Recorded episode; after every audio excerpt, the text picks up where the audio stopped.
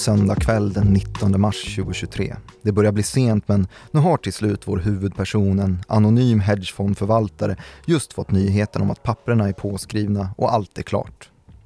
Den krisande banken Credit Suisse är inte längre anförtrodd av vare sig kunder eller investerare och ska sväljas av den lokala rivalen UBS. Yes, tänker han och försöker släppa den nervositet och ångest som ridit honom hela den arbetsamma helgen. Fullträffen är närmast hundraprocentig. Sedan ryktena börjat florera i slutet av föregående arbetsveckan har aktiviteten i teamets chattgrupp varit febril. Det case som lyfts har byggt på en kontraintuitiv men enkel tes. Vi måste köpa in oss i de mest riskfyllda obligationerna som Credit Suisse ställt ut. Trots att just dessa obligationer, så kallade coco bonds, är instrument som kan bli värdelösa om banken går omkull så är det ett gyllene bett enligt teamets två analytiker. Inte en chans att FINMA eller SEC, Schweiz och USAs finansinspektioner, skulle tillåta den globalt systemviktiga banken Credit Suisse att falla. Därför är den kraftigt negativa marknadsrörelsen i de så kallade COCO-obligationerna ett klockrent köpläge som nyttjas. För analytikerna är helt säkra på att banken inte kommer kollapsa. Och då kommer inte heller krockkudden i form av värdet hos Coco-bondsägarna nollas så att banken får en livlina i form av utökad likviditet behöva lösas ut. Dessutom måste en sån åtgärd föregås av att bankens egna aktieägare utmäts först i händelse av att banken behöver tas över av myndigheter.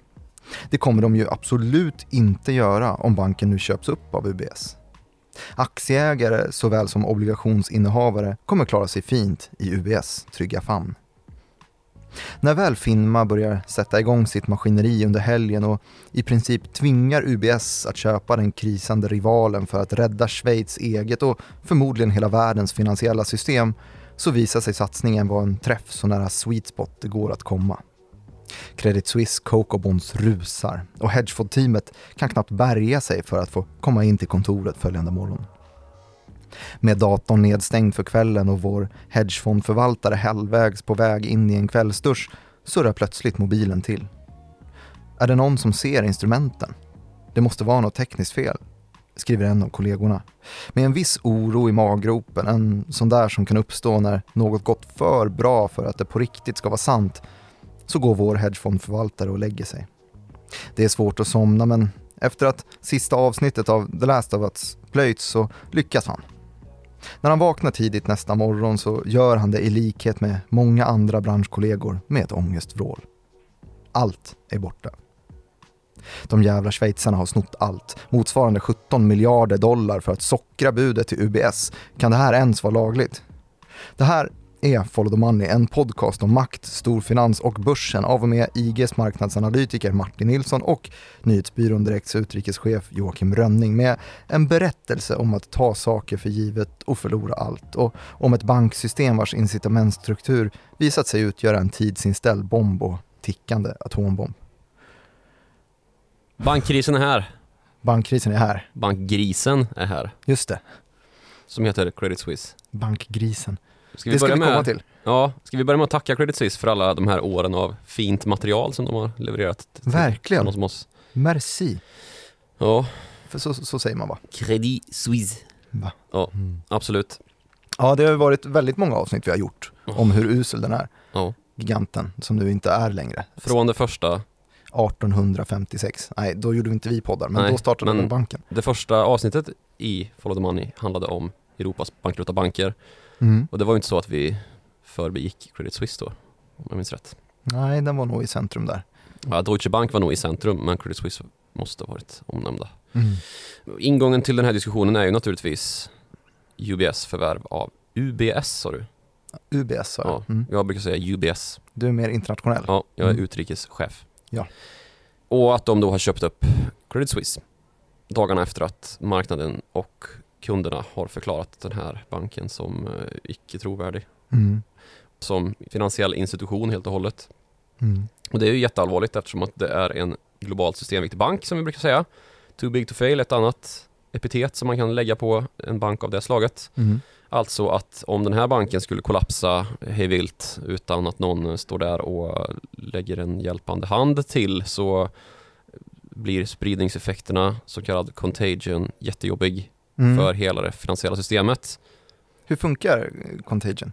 Ja men det är ju inbakat i banksystemet att bankerna är beroende av varandra genom deras dels tillgångsbaser men också då funktioner som man utbyter med varandra. Till exempel så är ju Credit Suisse en av de största växlingskontoren för de som vill ha, handla med dollar Mm. ehm, i vår region av världen. Och, ja, vi kommer in på det här med balansräkningar och sånt som är ganska nördigt. Som jag ser på dig att du vill att jag ska börja prata om nu. Ja. Men eh, vi tar det jag senare. kanske får bärga mig lite då. Ja Mm. det får du, för jag tänkte vi skulle, Gå in på något ännu nördigare. nej, inte riktigt än. För då tänker du på AT1, Coco Bonds. Ja, Coco absolut. Bonds och sånt här. Som man också nu kommer få lära sig lite om som lyssnare av Follow the Money. Mhm. Men först så tar vi det liksom kronologiska flödet här över händelser. Och då har ju Credit Suisse-aktien då inför förvärvet som UBS gör här under helgen rasat tvåsiffrigt på börsen flera dagar i följd och handlats lite som en mem-aktie, Ja, ner 20%, upp 20% och så Ja. vidare. lite så. Det här alltså är ju, GameStop tänker vi på när vi säger mem-aktier för de rörde sig ju. ja men det vet folk vad det är nu för tiden. Zoomar man ut i den här Credit Suisse-grafen så, så ser man ju i alla fall en tydlig riktning. Eh, det, det har ju varit sen, eh, ja men min historik eh, just nu som jag framför mig sträcker sig bak till eh, millennieskiftet ungefär. Mm. Och vi snackar ju minus 97% innan det här raset. En stark gravitation kan man Ja. säga. Verkligen. har funnits i den aktien. Svår att motstå. Och när det blir så här att en eh, globalt systemviktig bank handlas som en MEM-aktie, då känner ju myndigheterna i form av då FINMA, den schweiziska finansinspektionen, att så här kan vi fan inte ha det längre. Det är praktiskt taget så att man blir tvingade att kliva in för att då inte riskera hela systemets trovärdighet. Just det, och det här är ju, ska vi säga, extra viktigt för just Schweiz också. För Ja. det här är ju deras intäktskälla. Penningtvätt. Penningtvätt, ja. Ja. Det är just det de sysslar med. Ja. Nej, men just bankväsendet är ju vad de är kända för. ja, alltså utan sin eh, Extrema banktjänstemanssekretess. Ja, precis som man lite grann har blivit av med nu så har det ju inte funkat riktigt. Det det här är väl det. lite spiken i kistan för Schweiz som finansland. Trovärdigheten är ju väldigt decimerad Mm. i och med detta. Men eh, det som Finman då gör är ju att man kallar till sig UBS ledningsgrupp och säger ni måste köpa Credit Suisse ungefär. Mm. UBS säger för helvete, det kan vi inte göra, det fattar ni väl. Det här är vår liksom rival. Största rival och vi vet att de är fulla med lika mycket skit som vi är. Så, ännu mer skit än vad vi är. just det. Eh, Det här är vår främsta rival som vi liksom har blivit en bra bank av att konkurrera med. Och de har blivit en dålig bank på grund av att vi har varit bättre på att konkurrera, ungefär, är väl tankesättet. Mm. Och man är då inte bara tveksam utan nekar liksom. Vi kommer inte köpa Credit Suisse, glöm det liksom. Vad är mervärdet för våra aktieägare som ju vi talar i sak för liksom. Mm. Men då kontrar väl Finma med att säga att eh, ja, värdet för era aktieägare är väl att det globala banksystemet inte exploderar inifrån ungefär Mm. i den här contagion-risken då som gör att det sprids över hela bankvärlden eftersom att de är så ihopkopplade i det finansiella systemet. Så som jag skrev i en eh, Twitter-tråd här tidigare i veckan så är ju det här lite grann som att man kräver av UBS att ni ska kasta er på handgranaten liksom Mm. i skyttevärnet som är det världsfinansiella systemet. Och inte bara liksom rädda truppkamrater i Schweiz i form av kunder och företagare och schweizare i största allmänhet utan också då landets långsiktiga levebröd och kanske framförallt det världsfinansiella systemet som sagt. Mm. Och till slut så um, går UBS med på det här. Konstigt kan man tänka sig. Lite konstigt. De svängde så fort. Någonting måste de ha blivit erbjudna. Ja, precis. Och det är ju då lite löst som det kommer ut under helgen här att ja, men det är ju statliga garantier liksom. Och dagen efter att affären förts i mål då och måndag morgon gryr så framgår det i affärsmedia vad det är som egentligen har hänt. För det som börjar ifrågasättas då är varför finns det ingen handgranatskrater under UBS? Mm.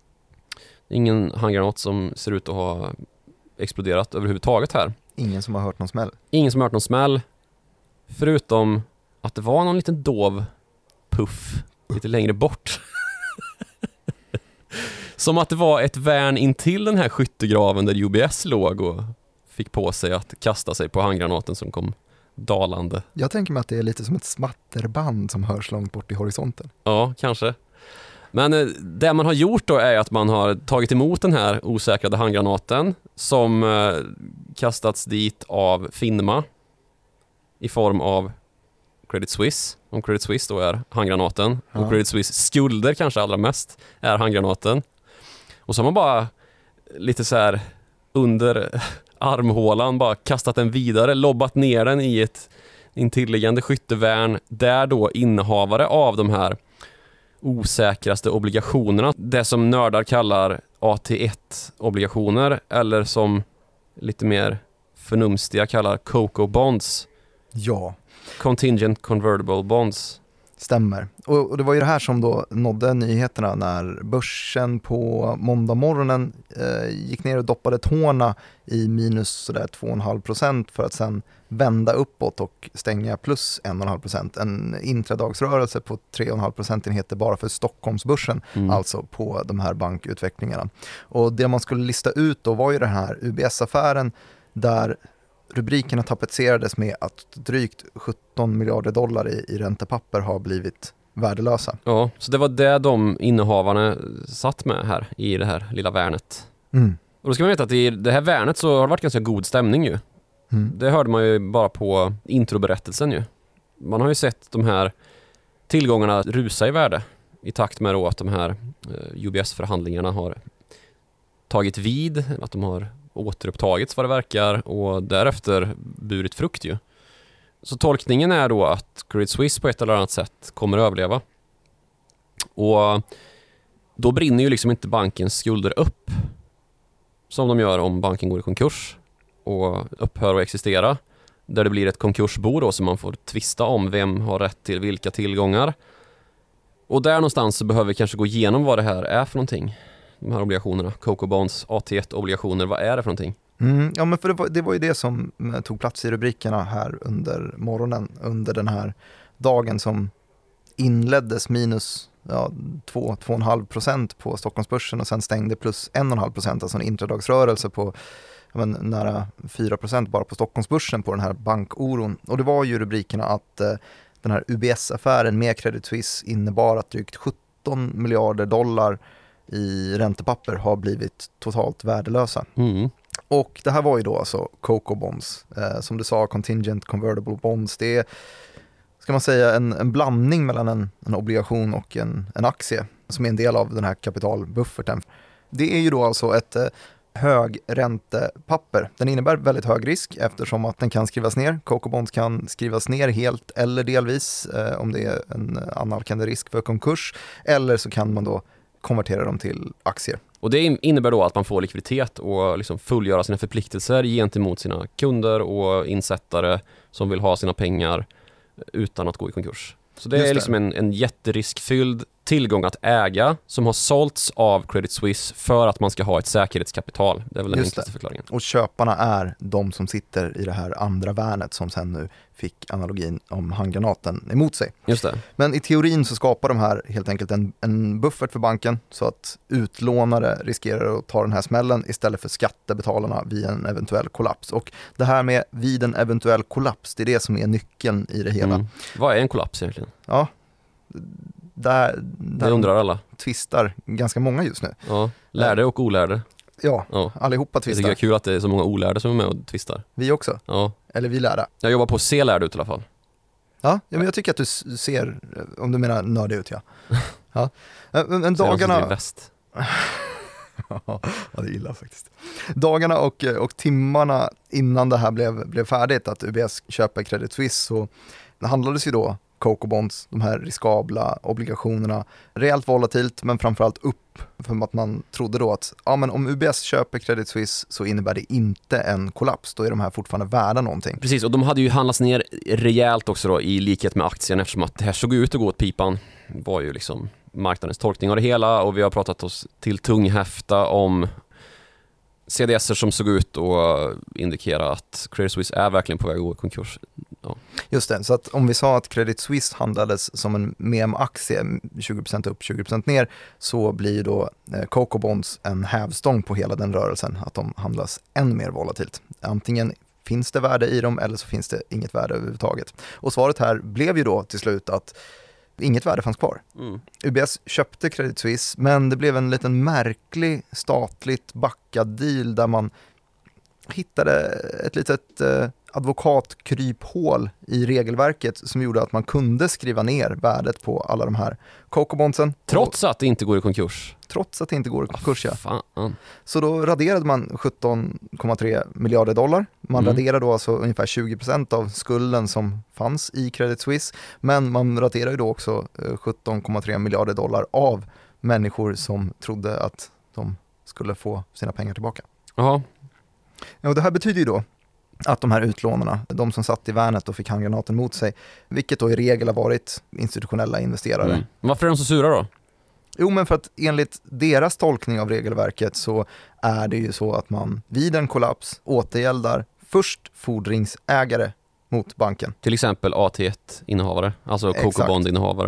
Innan man återgäldar aktieägare. Okej, och hur, hur återgäldades aktieägare i det här då? Jo, UBS köpte upp Credit Suisse till en rejäl rabatt förvisso, men de fick i alla fall några kronor för sina aktier genom UBS aktier. Just det. Så de blev inte lottlösa helt enkelt? Nej, exakt. Just det, så i liksom hela det här komplexet så är tanken då att fordringsägarna i form av, i det här fallet då AT1 obligationsägare eller så kallade Coco Bond-ägare, de har förvisso tagit risk och köpt väldigt osäkra obligationer med en ganska så hög ränta då för att generera dem avkastning på den risk som de, de tar. Men de har inte direkt kunnat påverka hur banken utvecklar sig. Det kan ju däremot aktieägare då genom att man har rösträtt till exempel. Att man får sätta press på ledning och styrelse då. Just det. Och därmed blir en del av bankens hela liksom beslutsfattande och därmed har en chans att påverka bankens eh, riktning och den risk som verksamheten tar i sin helhet. Liksom. Det kan ju inte en fordringsägare göra eftersom att man bara ja, sitter på en fordran. Alltså banken är skyldig dig pengar men det gör ju inte att du har rätt att påverka vad de ska Nej. göra med sina... Och i en kollaps då så är det ganska intuitivt att tänka att först betalar man sina lån och sen ser man tillbaka det som är över till eh, ägarna. Ja. Men det, man fick vända på den kakan nu. Och då betyder det då att de här utlånarna, vilket då har varit de här institutionella investerarna, sitter med ett stort hål som de ska täcka på något sätt. Och det har varit den spridningseffekt som vi har försökt dechiffrera här eh, de närmaste dagarna och kanske framför allt där under måndagen där aktiemarknaderna gick ner och sen upp och sen ner och sen upp igen. Vad blir nästa spridningseffekt av den här Credit Suisse semikollapsen, eller vad man ska säga? Ja, vilka är det då?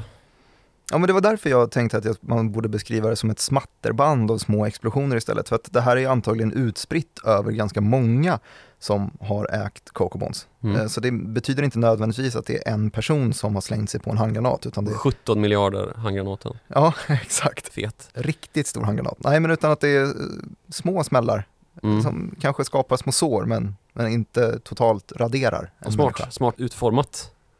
Vart kommer de här AT1 eh, Coco Bond idéerna ifrån då? Varför har vi dem? Jo men det är ju tänkt som vi, vi nämnde här att det här skapar en, en buffert för, för banken så att utlånare tar smällen vid en eventuell kollaps istället för skattebetalare, alltså att, istället för att staten ska komma in och täcka upp. Men vadå, det när är var det en- någon skattebetalare som fick betala för någon bankkrasch? Ja, kul att du frågar. Eh, 2009 eh, så var det Jaha. en stor finanskris i världen Ja, det. och eh, där var vi på kanske piken av oreglerade marknader och då började man införa regleringar Mm. eh, och eh, säkerhetssystem som skulle se till att banker inte kan kollapsa på samma sätt igen. Det är som så kallade Baselkraven som man har infört. Exakt, vi har Mm. Basel, vi har Dodd-Frank, vi har eh, men sådana här innovativa typer av instrument som Där. ska kunna skapa krockkuddar. Nördar sitter och diskuterar hur ska vi få det här banksystemet att se trovärdigt ut. Ja. Och målet med att låta banker ta in kapital via de här AT1-obligationerna då är att, kan man säga, finansiera framtida eventuella kriser. Så att det inte ska behöva räddas av bail-out, som det heter. Att det istället ska bli bail-in. Mm. Alltså att man bailar in sina obligationsinnehavare. Marknaden tar risken istället för staten. Just det. Så att investerare som är tillräckligt riskvilliga att låta sin tillgång bli värdelös i händelse av en kris drabbas efter att då ha satsat på att få en hög avkastning på sin investering under för banken goda tider kan man säga. Mm. De blir handgranatsdykare i det här fallet. Mm. Och det låter ju ganska smart det här. Ja, Men ändå är folk förbannade nu då. ja folk, är, folk är jättearga. Ja. Eh, Som berättelsen om hedgefondförvaltaren Just som det. jag körde här i inledningen så är de lite snopna över att eh, pengarna uteblivit. Och de tycker nog att det är synd om dem. Det låter lite som att de inte riktigt var med på grundförutsättningarna de här. Nej, men jag tycker också att eh, det finns, ja, men de har ju blivit, eh, de har blivit playade, de har ju blivit lawyered. Eh, de har hittat kryphål och kommit runt det som de trodde var en sanning, men eh, som inte längre var det.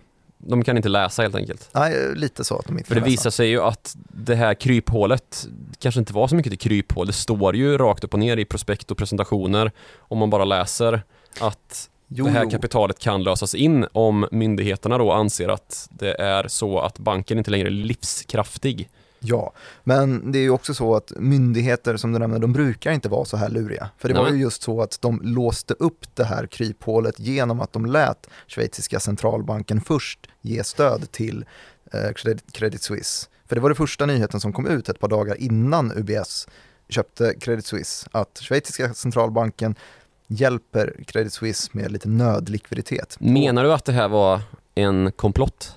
Ja, men det är i alla fall halvorkestrerat för att i och med att man har försett Credit Suisse med likviditet från centralbankshåll, då har man därmed bevisat att Credit Suisse inte var livskraftigt på eh, eget håll. Och då öppnar man dörren för att kunna skriva av Coco Bonds vid ett annat eventuellt övertagande. Menar du att Credit Suisse var livskraftigt? Nej, Nej, jag tänker pressa dig du mig. Jag tänker pressa dig tills du erkänner att du har fel ungefär nu. ja. Nej, nej, Det, be- det finns lingvistik i det här som gör att alla har lite rätt och lite fel. Men faktum är att det står verkligen där och att AT1-obligationer, Coco Bonds, är kanske det instrument i finansmarknaden som du verkligen måste läsa på om innan du gör något investeringsbeslut eftersom att du verkligen kan brinna upp om det är så att det går åt fanders.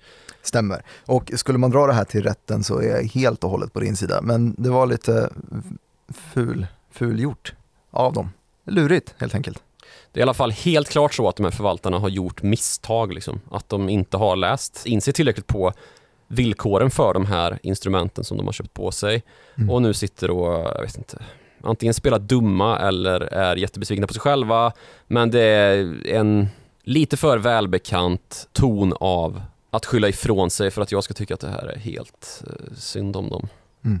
Alltså man kan ju gå tillbaka till finanskrisen och låta Lehman Brothers skylla på bostadsägare som har tagit alldeles för stora risker genom att eh, gå på Lehman Brothers upplägg, väldigt snillrikt utfört och ta jättestora lån som de inte har kreditvärdighet till bara för att få uppfylla sin husägardröm.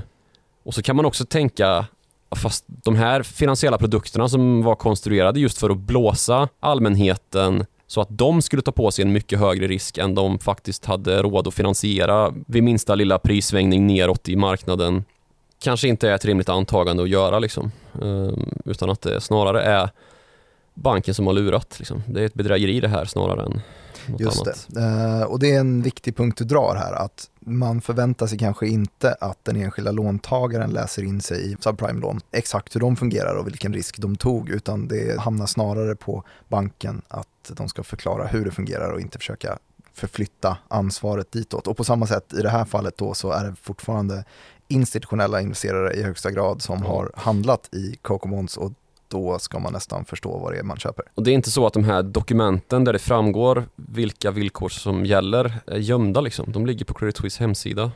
Mm. Och prospekten är liksom utformade med fet stil för att ingen ska missa just hur de här instrumenten skiljer ut sig jämfört med väldigt många andra AT1-obligationer då. Och att de kan skrivas ner under helt andra förutsättningar än vad som är regel då kanske, om det nu finns någon regel. Det gör det ju eftersom att folk har tagit det för givet, men ändå alltså.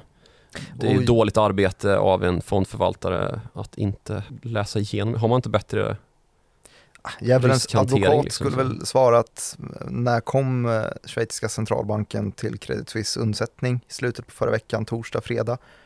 Och sen så eh, kommer den här UBS-affären på söndagen. Det är inte jättelång tid att agera i marknaden. Nej, men då kanske man ska sitta still på helgen dessutom. Men då är man ju Aspen, Ja, åker skidor. eller som du, på väg hem från Tänndalen och skadar knät i bilen.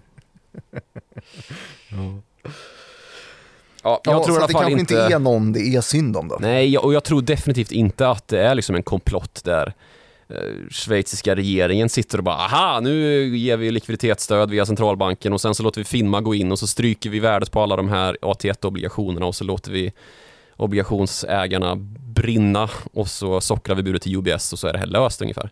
Ja, men lite grann så, Nej, absolut. jag tror verkligen inte det alltså. Det, Nej, det är inte, det är hade, inte aktien, hade Credit Suisse aktie tokrusat på det här beskedet från schweiziska centralbanken så tror jag inte att det hade blivit någon affär på det här viset. Nej, men man är mycket väl medveten om vilka dörrar man öppnar genom att eh, ge stöd från centralbanken i alla fall.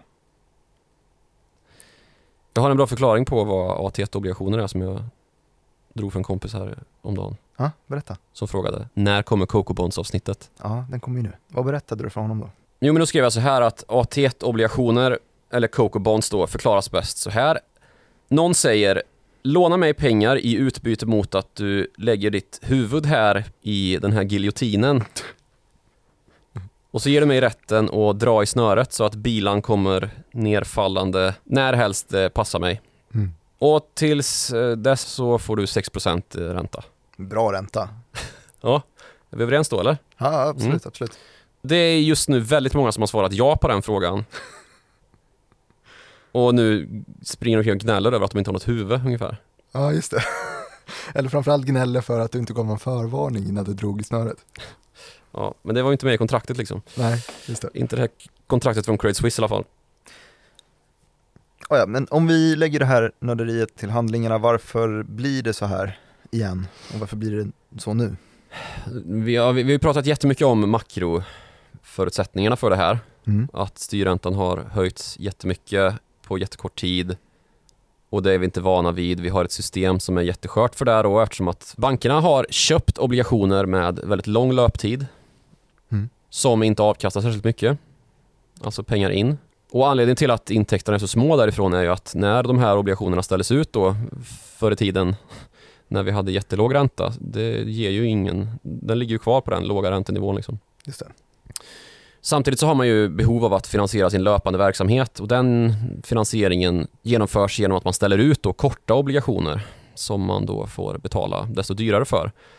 Så kapital har helt enkelt blivit väldigt mycket dyrare väldigt snabbt och då blir det en negativ nettomarginal av det här. Det påverkar ju marginalerna jättenegativt om man har en dyrare inlåning än vad man har utlåning. Alltså man får färre pengar in men mer pengar går ut. Så banken blir lite skörare för Ja, alltså likviditetschocker. marginalsvaga banker är ingenting vi är så förtjusta i. Och um, det pratas mycket just nu om att vilken tur att vi har svenska banker som inte har det problemet att man har just en god vinstavkastning Mm. i den löpande verksamheten. Vilket ju beror på lite andra grejer än i vissa andra länder då där intäktsgenereringen ser ut på ett annat sätt. Mm. Man är bra på att ta betalt för bolån. Ja, Exakt, vilket ju i sig har sina bekymmer som medföljer av det då, men det ser lite olika ut i alla fall. Men om vi inte ska prata så mycket om makroperspektivet utan snarare om mikroperspektivet då så har ju banksystemet i sig en del problem sett till hur det rent logiskt är uppbyggt som då varje bank var och en för sig hanterar olika väl. Du pratar om incitamentstrukturen för hur en bank vill tjäna pengar. Ja men lite så. Vill du säga något om det? Nej. Nej. Vad bra, för jag tänkte att vi skulle börja prata om grisar igen. Bankgrisar. Hybridgrisar. Såna här kinesiska supergödsvin du vet som ser ut som de, man, Vad pratar du om nu? ja, men bankerna är lite som såna här genmanipulerade historier. Liksom götts upp för att generera så mycket köttig avkastning till systemet som det bara går. Så att de små benen till slut inte håller. Och så måste man nötslakta. Aha. Ja, det blir en ganska, ganska okej analogi. Jag Ja. gillade giljotinberättelsen du hade alldeles nyss lite mer, men det här har någonting ändå. För att bankerna fungerar ju lite så eh, på, på mikronivå som du säger, att man vill ha så lite pengar i reserverna som möjligt, alltså så små och nätta ben på den feta grisen som det bara går. Eh, och så ska resten av kroppen vara så stor som möjligt. Ja, Det är så man tjänar så mycket pengar som möjligt. i min analogi så är ju benen staten. Aha. Eftersom att staten är de som bestämmer om en bank ska Okej. få vara en bank överhuvudtaget. Det krävs ju att du har en så kallad oktroj, alltså ett banktillstånd som utfärdas av staten för att överhuvudtaget ska få operera liksom. Just det, och i, i något led så skulle man också kunna argumentera att staten är den sista garantin för att banken överlever. Till exempel i fallet eh, Credit Suisse och UBS. Ja, precis, vilket ju är stora problemet då. För det här är inte privata företag i den vanliga bemärkelsen. För de är, de är ju mer eller mindre en förlängning av staten då. Och när man pratar den här typen av termer så brukar folk av naturliga skäl vädra konspirationsteori. Mhm. Men alldeles för få förstår ju att bankerna verkar på dekret från staten. Och det gäller överallt i eh, demokratier i alla fall. Och staten vill att bankerna ska vara både liksom säkra kassavalv där allmänheten kan deponera sina pengar och samtidigt tillåts de vara en flärdfull lycksökare i jakt på avkastning genom att de använder de pengarna som allmänheten sätter in till att ta risk med. Just det, för det har ju varit lite underverket om vi pratar historiskt i ekonomin att tillväxten globalt tog verkligen fart när mänskligheten började erbjuda kredit. Ja. Att man kan påbörja projekt utan att pengarna redan finns där innan. Mm, precis. Så bankerna är liksom både en reglerad del av infrastrukturen för att få ett samhälle att fungera och risktagande privata företag. Där dessutom ledningen ju ganska ofta, eller alltid, premieras utifrån hur högt deras risktagande har varit. Och nu är jag ju kategorisk här, men efter den senaste helgens fadäs då, där vi ser en ledning i Credit Suisse lämna med i runda slängar 100 mille i fickan från att då ha förvandlat en 167-årig fin gammal bank till en total härdsmälta går ju att beskriva i just de termerna då. Mm. Så i vilket fall som helst, den här incitamentstrukturen, om man ska nu vara lite filosofisk, är ju dömd att misslyckas. För det är ju nämligen så att samtidigt som ledningar triggas och gamblar med pengar som du och jag, Kalle Kula, satt in på sitt konto, kanske för att man har fått lön, så är alltid incitamentet för staten då numera att eh, banken måste räddas från sin egen undergång i de fall där risktagandet har blivit för stort. Och fram till 2008 så hade ju staten som enda verktyg skattepengar till det här. Liksom. Och då insåg man att det som vi kallar för moral hazard är någonting som vi inte borde använda så frikostigt för att det kan riskera att då erodera allmänhetens tro på hela systemet och hela det finansiella systemet. Genom det att vissa tillåts ta risk med andras pengar och sen inte straffas för det. Utan räddas då av nästa pott som finns där för att låta dem ta höjd för det här flagranta risktagandet då som ju borde vara olagligt. Och dessutom så kommer ju den potten från samma allmänhet ju. Just det, så hela det här resonemanget som du beskriver nu är väl too big to fail. Ja, Alltså exakt. att, att det finns ett företag i ekonomin som är för stort för att man ska ha råd med att låta den gå i konkurs, vilket i sin tur driver företaget till att ta än mer risk. Eh, Ja. Och till slut så får man en skev incitamentstruktur och så får man hedgefondförvaltare som köper Coco Bonds på tanken av att de här kan inte gå under. Ja, precis. Och nu gjorde vi ju ganska mycket grejer efter förra finanskrisen för att just bli av med den här risken då, the moral hazard-problematiken. Mm. Så att vi inte skulle drabbas av fler bankräddningar med statliga medel som gör att den här viktiga trovärdigheten då går att bevara för finanssystemet i sin helhet. Ja, så att incitamentet för den enskilda banken blir att ha så lite eh, faktiska pengar i sitt system och så mycket av det ute i rörelse hela tiden. Och de regleringarna man satte upp efter finanskrisen var då eh, att se till att de måste hålla mer kapital i banken, alltså ta lägre risk. Man upprättade stresstester till exempel för att se hur väl de skulle kunna klara av en, en kris och man skapade till exempel sådana här instrument som vi har beskrivit, Mm. AT1 eller En massa regulatoriskt introducerade akronymer som bara nördar som du och jag orkar förstå. Och det gör vi för att vi måste. Alltså CET1, AT1, COCO, TLAC är också en sån här.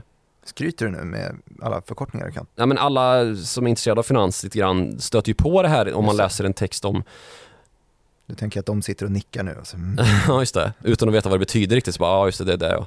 Och det är ju usch alltså, det är så jävla tråkigt att titta på de här balansräkningarna och känna att jag förstår hjälpligt, men alla borde förstå det här för att det är så viktigt i att bedöma hur banksystemets hälsa egentligen är. Men det är fullständigt orimligt att alla skulle behöva bedöma det. Alltså att mormor skulle liksom kolla igenom bankens balansräkning innan hon skyfflar in pensionen i Swedbank. Liksom. Mm.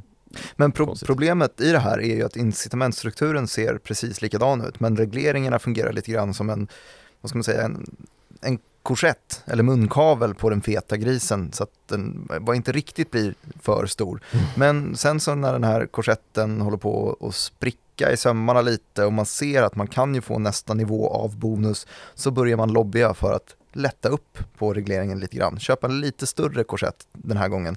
Eh, Och det var ju det vi såg. Ja, precis. Det, som... vi såg banker som nu håller på och kollapsar i USA eller redan har gjort det, lobba för, alltså genom att springa till Donald Trump i Vita huset 2018 och säga låt oss slippa Dodd-Frank bara, snälla. Ja, Alltså de amerikanska regleringarna för att ta höjd för att banker inte skulle falla och tvinga dem till att ha säkerhetskapital eh, efter finanskrisen. Då valde man alltså att ta bort de här regionala bankerna och nischbankerna från det tvånget helt enkelt. ja, lobbyistgruppen lyckades få igenom tanken om att de här bankerna är så pass små i alla fall.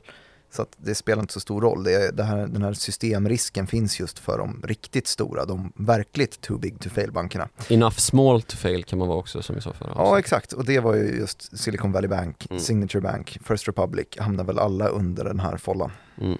Men i alla fall, det, det är ju skittråkigt med de här eh, akronymerna. Men om man tittar då på en banks balansräkning så säger den ju allt om att det här absolut inte är vanliga företag utan snarare då genmanipulerade hybridgödsvin. Och för att prata hybridgödsvin då så att vi på riktigt kan göra skäl för att vi kallar det för just det så måste vi kanske lära oss något om kreditsystemets utlånande funktion också och leverage som heter på engelska som vi Mhm. var inne lite grann på nyss. Nämligen det här att banker har kanske en tiondel så mycket i kassavalvet färdigt för att låta uttag flöda ut ur banken som man har i behållning på kundernas konton. Alltså det som det ser ut att man ska kunna ta ut ur banken är kanske tio gånger mer än vad det som egentligen finns där inne. Just det, det du beskriver brukar kallas för fractional reserve banking, alltså att man håller bara en fraktion av kapitalet kvar i banken och resten sätts i arbete på andra håll. Precis. Och det betyder ju då att när bankens kunder kommer och plockar ut sina pengar så eh, inser de att alla finns inte tillgängliga just nu. Inte ens en, ja, en bråkdel finns men inte en väldigt liten bråkdel. Och då får man då effekten av att eh, det räcker med att 10% knackar på dörren så har man vält hela banken. Ja, eller 10,1 procent typ. Mm. Eh, I många fall. Och det här anses ju, som du beskrev också lite i förbifarten förut, vara okej genom att vi då antar att vinsterna i framtiden kommer gottgöra den här diffen i kostnaden för att ta lånet. Alltså räntan. Just det, ja absolut. Kreditgivning är ju eh, turbon för tillväxten. Mm, lite grovt förklarat. Så vi lånar helt enkelt från en ännu icke realiserad framtid som vi bara antar kommer vara väldigt lyckosam. Mm. Och nu har ju den här hävstången i banksystemet minskat sedan finanskrisen. Men samtidigt så har vi haft ett flertal jobbiga bankolyckor på väldigt kort tid nu i form av tre i USA. Silvergate först, sen hade vi Silicon Valley Bank och sen Signature Bank. Och en i Europa då, Schweiz, Credit Suisse. Så något som har kommit upp till ytan är ju att alla banker i det banksystem vi har byggt upp lider av en typ oändlig uttagsstormningsrisk. Mm. Ingen bank har allt kapital som står som siffror på kundernas bankkonton säkrat i valvet liksom. Och det räcker med i många fall att eh, lite drygt en tiondel av insättarna kommer och säger jag vill ha mina pengar. Just det, och den här risken har ju också ökat lite grann kan man ju tänka sig i alla fall med hastigheten på hur Mm. snabbt uttag kan göras. I förra avsnittet så beskrev vi ju Silicon Valley Bank i lite mer detalj och då blev man varse att en uttagsstormning sker ju inte i fysisk form idag utan det handlar ju om att du loggar in på ditt konto på mobilen och så Istället för att välja att Nordea ger dig 1,6% på sparkontot så ger SBAB 2,1% och då flyttar du snabbt pengarna med några knapptryck till SBAB istället. Efter att ha gjort en djup genomgång av SBABs balansräkning. Man har varit inne på Compriser och kollat vem som ger Aha. bäst ränta helt enkelt. Eh, Och då kan man ganska snabbt se att det finns en risk att det är en stor andel kunder som flyttar sina pengar samtidigt. Mm. Nu är inte det någon jätterisk i just de svenska storbankerna. Det ligger fortfarande kvar lite grann det här sägningen att det är större sannolikhet att du någon gång genomgår en skilsmässa i livet än att du byter bank, eh, som var sanning Mm. för 30 år sedan. Det stämmer ju inte alls idag, utan man kan låta sina pengar hoppa runt på konton. Men Skilj dig från din bank som alla banker har reklamkampanjer just det. för. Och det blev vi då väldigt varse i fallet Silicon Valley Bank, att det tog inte mer än 40 minuter. Och folk gjorde det medan de eh, satt på tunnelbanan eller satt i möte eller vad de Mm. nu gjorde. Satt hos tandläkaren som du berättade. Just det, tandläkaren också. Eh, Men det här är, skapar också en liten annorlunda förutsättning har jag tänkt på. Att om man förr i tiden gick till bankkontoret, bildade kö för att, tog en nummerlapp och eh, bad att få ta ut sina intjänade pengar, så tog man ut det i cash.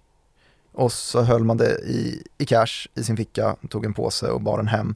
Nu för tiden så gör man ju inte det. Man, man plockar ju inte ut pengarna i cash när man byter bank, utan man byter ju just bank istället. Vilket Mm. betyder att pengarna byter hem bara. Mm.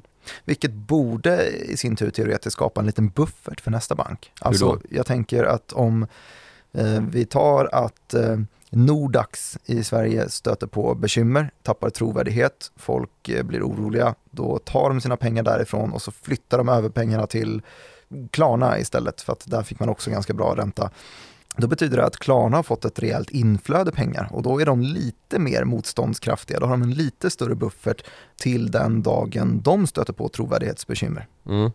Eh, Vilket betyder att det finns i alla fall en liten större självreglerande zon i sättet vi eh, gör bankruns idag digitalt än vad vi gjorde förr. Eh, För att vi har inte det här problemet med att folk tar ut det fysiskt i handen. Mm. Och det betyder ju då att eh, kedjereaktionen kanske går lite långsammare. Men å andra sidan så finns det ju hål att fylla. Mot den här första teorin vi berättade om, fractional reserve banking, så finns inte alla pengarna. Och det kommer ju ta slut förr eller senare. Mm. Och sen så har vi ju då komplexiteten med just den här ihopkopplingen mellan stora banker då framförallt. Att de har så kritiska funktioner att om en bank går i konkurs och måste likvideras så får det så stora effekter på hela ekonomin att konsekvenserna blir liksom oacceptabla. Just det, du menar här att de enskilda kunduttagen spelar mindre roll i det här skeendet. När väl en bank Ja men det beror på Kollapsar, så- storleken liksom. Så finns det tillräckligt många hål att fylla så att det räcker och blir över. Det är risken i ett system med eh, den här utformningen då, kreditmarknad helt enkelt. Och det är ju ingenting vi är emot direkt, någon av oss i hela det västerländska etablerade finanssystemet. Nej. Så det är ju en önskvärd uppbyggnad vi lever med. Men den är kanske för riskabel och den måste ha bättre säkerhetsspärrar då för att det inte ska gå åt fanders med en stor bank. Ja, Eller kanske- att tillräckligt många små banker skapar en dominoeffekt som i sin helhet blir så pass stark att den påverkar en stor bank som då kollapsar och vi får den här contagion-effekten eh, även bland de systemviktiga bankerna. Ja, man kanske i alla fall ska behöva tänka fler än en gång innan man lyfter bort en gammal reglering. För att man glömt bort hur det såg ut. Det låter ju som ett ganska bräckligt system du beskriver, även om Mm. vi konstaterar att vi ändå har det att tacka för stor del av vår tillväxt. Men vad finns det för, för alternativ? Det finns ju ett gäng alternativ som nu lyfts fram av eh, finansskribenter och marknadsaktörer som gärna vill göra sin röst hörd. Tänker du lyfta anarkokapitalisternas kryptoverklighet nu? Får väl göra det. Ja. Men vi kan vänta lite med den. Okej, För den är så osannolik att eh, det kräver nog att hela systemet kollapsar först. ja, men, men det är ändå någonting som de har gjort väldigt väl här. Vadå? Eh, men, Att de har handlat upp Krypto- bitcoin jo, men krypto har i alla fall igen. Deras absolut bästa argument är ju just hybridgödsvinet som du precis har beskrivit. Mm. Ja, Och med krypto så menar jag då alltså decentraliserad finans. Just det. Vill du säga mer om det eller är det ett annat avsnitt kanske? Jag är lugn. Nej men det finns ju sätt att gå via marknaden då, att man helt enkelt räddar banker. Um, som sådana som Bill Ackman och Ken Griffin, hedgefondfigurer och aktivistinvesterare tycker, fan, rädda allt och alla bara. Och där har vi ju risken med moral hazard då att allmänheten kommer till slut få krupp på det här och liksom överge systemet, revoltera mot det. Och så kommer bankernas roll som infrastruktur rejält viktig finansiell sluss att liksom på något vis upphöra, kanske in i någon sorts decentraliserad status då. Mm. Och anledningen till det är ju just att insättarna som är kunder till bankerna kan ju omöjligen följa en banks hälsotillstånd i realtid när man fattar sina beslut om vart man ska sätta in sina pengar liksom. Det är en helt absurd situation. Och det skulle dessutom trigga ett ännu mer riskfyllt beteende hos eh, ledningen. Om man visste att alla banker alltid räddades? Ja, ja exakt. Ja, gud, ja. Och då kommer vi in på nästa idé då som kanske är att men då får vi väl reglera ännu mer då. Hårdare kapitalkrav? Ja, så att alla banker liksom är försäkrade eller reglerade så att de har tillgänglig likviditet när det behövs. Men det verkar ju vara ungefär ditåt vi har varit på väg de senaste åren efter finanskrisen i alla fall, alltså med hårdare regleringar och uh, olika typer av uh, funktioner som gör att man ska motverka det här risktagandet. Men... Eviga stresstester kanske hade varit något. Ja, men, kanske det. Men, men hur höga måste kapitalkraven bli? För, alltså, för varje steg vi höjer kapitalkravet, om vi sätter det på 10% eller på 20 eller på 30 så är det ju på bekostnad av potentiell tillväxt, alltså mm. en långsammare tillväxt i systemet. Ja. Det där är väl lite i dimman kanske. Det finns väl kanske ingen som vet exakt hur högt man behöver gå i liksom pariteten mellan pengar i valvet och pengar på kundernas kontobalanser innan folk känner sig tillräckligt säkra på att men det behöver inte bli någon panik för att det löser sig. Men det finns då förslag på hur högt det förhållandet borde vara. Till exempel från Mervyn King, en tidigare Bank of England-chef. Han satt mellan 2003 och 2013. Vad sa han? Ja, han tyckte ju att det här 10 eh, till 1 leverage-nivån, alltså man har 10 pund i utlåning och en, ett pund i valvet eller i vissa mer extrema fall upp till 20 pund i utlåning mot en pund i valvet kanske borde sänkas till kanske ett regelkrav på att man har 3 till 1 då. Att man har 3 pund utlånat och 1 pund i valvet. Mm. Det är ju en ganska rejäl... Ja, stor skillnad ja. Och det skulle ju sakta ner ekonomin något enormt om den teorin skulle appliceras. Ja, definitivt. Så det blir ju trade-offs här liksom att uh, antingen får vi bromsa ekonomins möjliggörare av tillväxt eller riskera bankpanik, typ. Vet du vem det är synd om förresten? Nej. Jag läste här precis att uh, en Nordea-fond är en av förlorarna i den här AT1-härvan, Cocobond-härvan.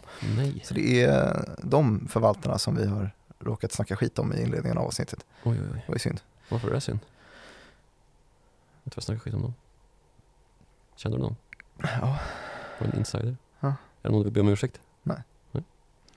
Eh, så då har vi alltså två stycken extremer här, antingen väldigt mycket kapitalkrav eller så har du beskrivit eh, det här med att banker alltid räddas. Vad, vad tror du på istället då?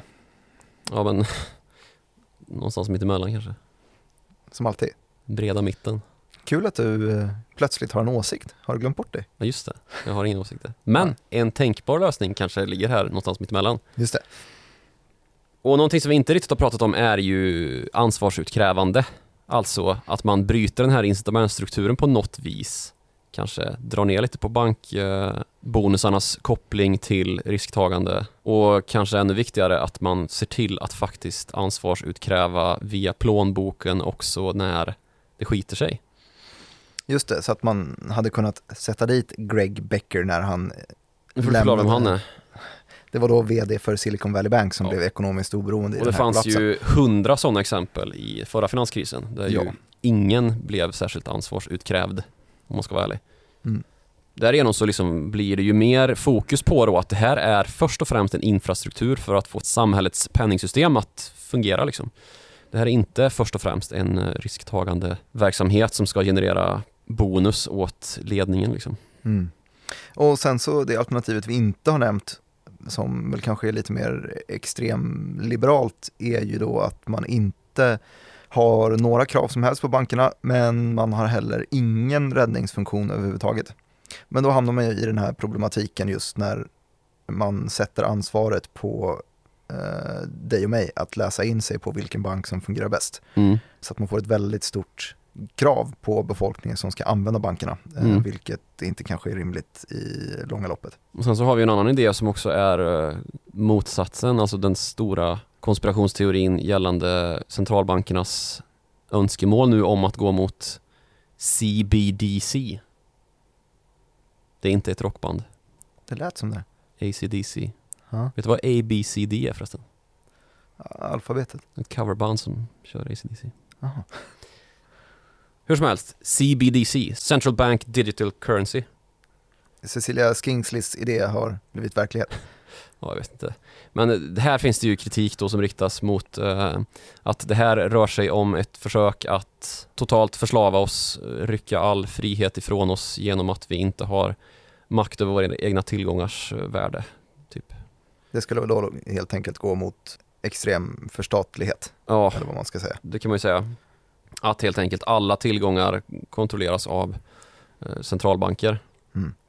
Ja, då, då är väl jag som faktiskt ofta har en åsikt då och då, eh, är väl mer på mellanvägen som du beskrev från början. Ja, för det här är ju monopol, penningmonopol kan man ju säga. Alltså att centralbankerna är de enda som får hantera penningflöden överhuvudtaget.